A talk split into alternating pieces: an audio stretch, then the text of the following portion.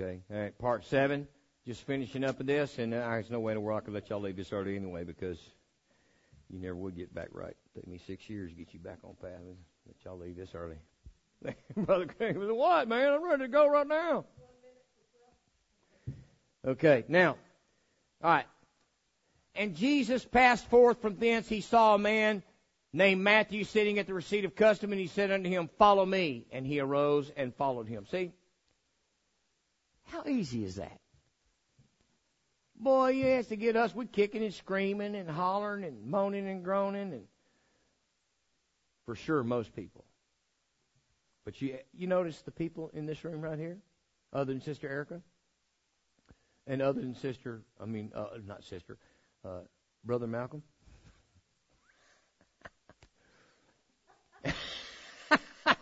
Almost, I was thinking about the little pink knife, but anyway, Brother Malcolm, who we had to convince, Sister Erica, who was so enthralled with her job at the theater and everything, and just did not want to come to church, and Brother Malky Malk, who was just like making 27 different excuses, but he finally came on, amen.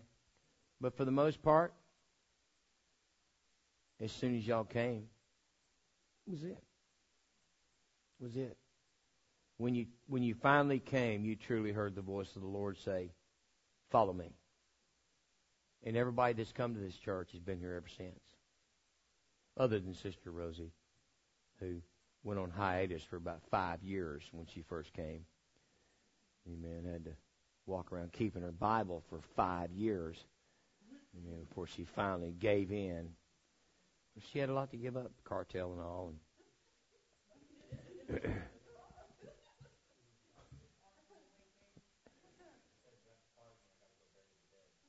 yeah.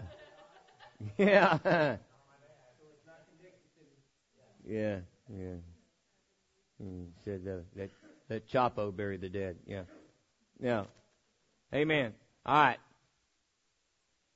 And he arose and followed him. Then said Jesus unto his disciples, "If any man will come after me, let him deny himself and take up his cross and follow me." See, we know this well. When God calls us unto separation, it's absolute. It's absolute. He calls us to separate ourselves unto Him. Amen. And we have to deny ourselves. We have to deny what we would normally want to do or what we would normally do.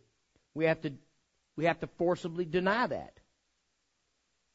And we have to take our cross up to die on and continually crucify that flesh throughout each and every day. And we follow the Lord. We follow His Word. Amen?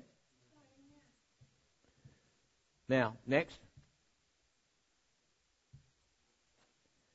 What does it mean to follow Him? It means we follow His rules. We follow His will, His way, His Word, not ours. It's all about following what He said. It got nothing to do with following what we used to follow, what we thought, what we have theory and all that. We can't follow that. We have to follow God unreservedly, exactly what He said, just like He said it. Amen. Now, the young man saith unto him, "All these things have I kept from my youth. What lack I yet?" And the Lord said, Jesus said unto him, "If thou wilt be perfect, thou wilt be complete. Go and sell that thou hast and give to the poor, and thou shalt have treasure in heaven. And come and follow me." What was he saying? The Lord was telling him, look, everybody's got a cross to bear. Everybody's got a burden. Everybody's got things they're going to have to let go of. And what he was showing by this story was the more of this earth that you own, the more of this earth that is in you and that you possess, the harder it is going to be for you to turn loose of everything. If somebody has nothing, that's why in Africa and places like that, or over in some of these really, really poor countries, you have revival breaking out where 50, 100,000 people get the Holy Ghost in a revival. I mean, buddy, because you have people that leave 2 weeks ahead walking across desert with lions and tigers and everything else you can think of, chasing them and everything else. They leave They leave days in advance because Reinhard Bonnke's coming to a place over in another village or something, or in a coliseum somewhere, and they don't have no way. They got no cars and stuff like that. They don't have no bicycles. They have to walk, man. So they and their whole family will walk for days through the desert to get to this. That's hunger. Well, you know why? You know why they're hungry? Because they've heard about a man that said, hey, you could come as you are. He said that, hey, man, take my yoke upon you, and I'll show you paradise. You can have paradise, and you don't have to have money to get it. Amen. You can just trade in what you have and follow me, and I'll give you a reward that's out of this world. Amen. But they got nothing to lose, man. You know what? That's why they're all in. And when they hear of this great news, when they hear of this wonderful gift and all of the things that they can have, all they got to do is follow Jesus. Buddy, it's a no-brainer for them. I'm in. All the way. But you got people like this rich man in America who said, man, I've kept the law and all that from my youth. What lack I yet? Well, you know what God was saying? You know what the Lord was saying to him right here? You're still lacking. You're still lacking. You ain't going to make it. Even though you've kept all the law, it's not what you've done, it's what you refuse to do that's going to put you in hell. What was he refusing to do? He was refusing to let go of the things that meant the most to him. Remember, what was that, sister? Sister Hoffman? Mm-hmm. Where a man's treasure is, there will his heart be also. See, that man's mind was on the things he treasured. He treasured his possessions. That's where his mind was. And he couldn't turn loose of those possessions because he had great possessions. He said, if you'll be perfect, if you'll be complete, then you need to give all that stuff to the poor, and thou shalt have treasure. God was asking him to do the one thing he was not willing to do.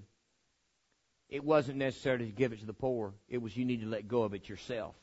You need to let go of that yourself so you can grab onto me. Because that was a God to him. It was more important to him than God. How do we know that? Because of what happened next. But when the young man heard this saying, he went away. See? The sorrowful ain't got nothing to do with it, really. I mean, it's in there, but the most important part of that passage right there is that he went away. And he was sorrowful, of course, because he had great possessions and he wasn't about to turn loose his stuff.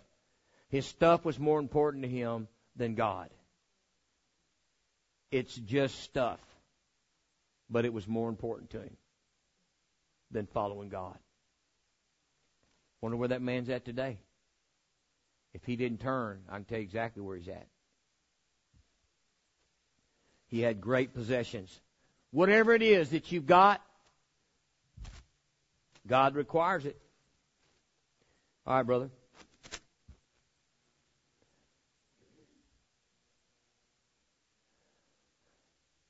And as he passed by, he saw Levi, the son of Alphaeus, sitting at the receipt of customs, and said unto him, "Follow me." And he arose and followed him. Next. Jesus saith unto him, "If I will that he tarry till I come, what is that to thee? Follow thou me." Here's where the Lord was talking to Peter. And Peter was more concerned about John following him. And the Lord said, "Hey, if I will that he tarry till I come, what is that to thee?" Sometimes you find people comparing themselves among themselves, measuring themselves by themselves. He said, that's not wise. You know,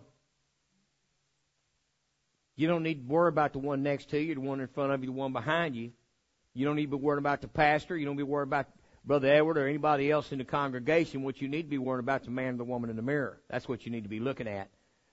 because your walk is between you and God. It ain't got the first thing to do with anybody else. It's between you and God. It's going to be you and God when you stand before Him, and you better be lined up with that word I'm preaching right there. You're going to wish you had been. I'm going to tell you right now, because it's over with then. It's over with. When you stand before God, it's too late. You could stand before Him before this day is over. Any one of us could. You better be lined up with that book, because if you're not, you're going to remember this word, I promise you. He said, if I will that he tarry till I come, what is that to thee? He said, ain't none of your business what I do with my servant. What I do with him ain't got nothing to do with you. Don't worry about him. You need to follow me. You follow me. Well, but what about, no, what about nothing? You follow me. Don't worry about him. Don't worry about her. You just follow me. You just do what I tell you to do. And you let me worry about them, because they belong to me, not you. Amen. All right. And he said unto another, follow me. But he said, Lord, suffer me first to go and bury my father. Jesus said unto him, let the dead bury their dead, but go thou and preach the kingdom of God. See that? And another also said, Lord, I will follow thee, but let me first go bid them farewell which are at home at my house. And Jesus said unto him, no man, having put his hand to the plow and looking back, is fit for the kingdom of God. See that? We have a job to do. We are in the kingdom of God. As we have looked at carefully over the past couple of weeks, we have seen very clearly that God, and there's many, many, hundreds more scriptures that back up everything we've just done throughout the entire Bible. There's so many scriptures that we never would have got to the end of it. But this, I believe, was very sufficient to show you God's agenda and His requirements for His house and His people, and the separation thereof, and the holiness thereof, and the manner thereof, the manner of the house, amen, and the laws of the house, and the statutes thereof, and all of those things, and God's ways. It's very precise, very clear. All this notion that you come as you are and let Jesus make the change, and God's okay with you. He doesn't expect this, but He expects everything. He expects everything. Don't you? Don't you expect everything from God? Don't you expect God to take you to heaven one day and give you all He's got? When you want something from God, don't you want His best? Of course you do. We always want His best. He'll settle for no less than your best either. Amen. God will not play second fiddle to anybody or anything. Amen.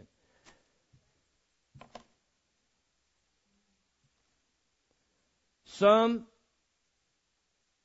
here as we see, tried to add to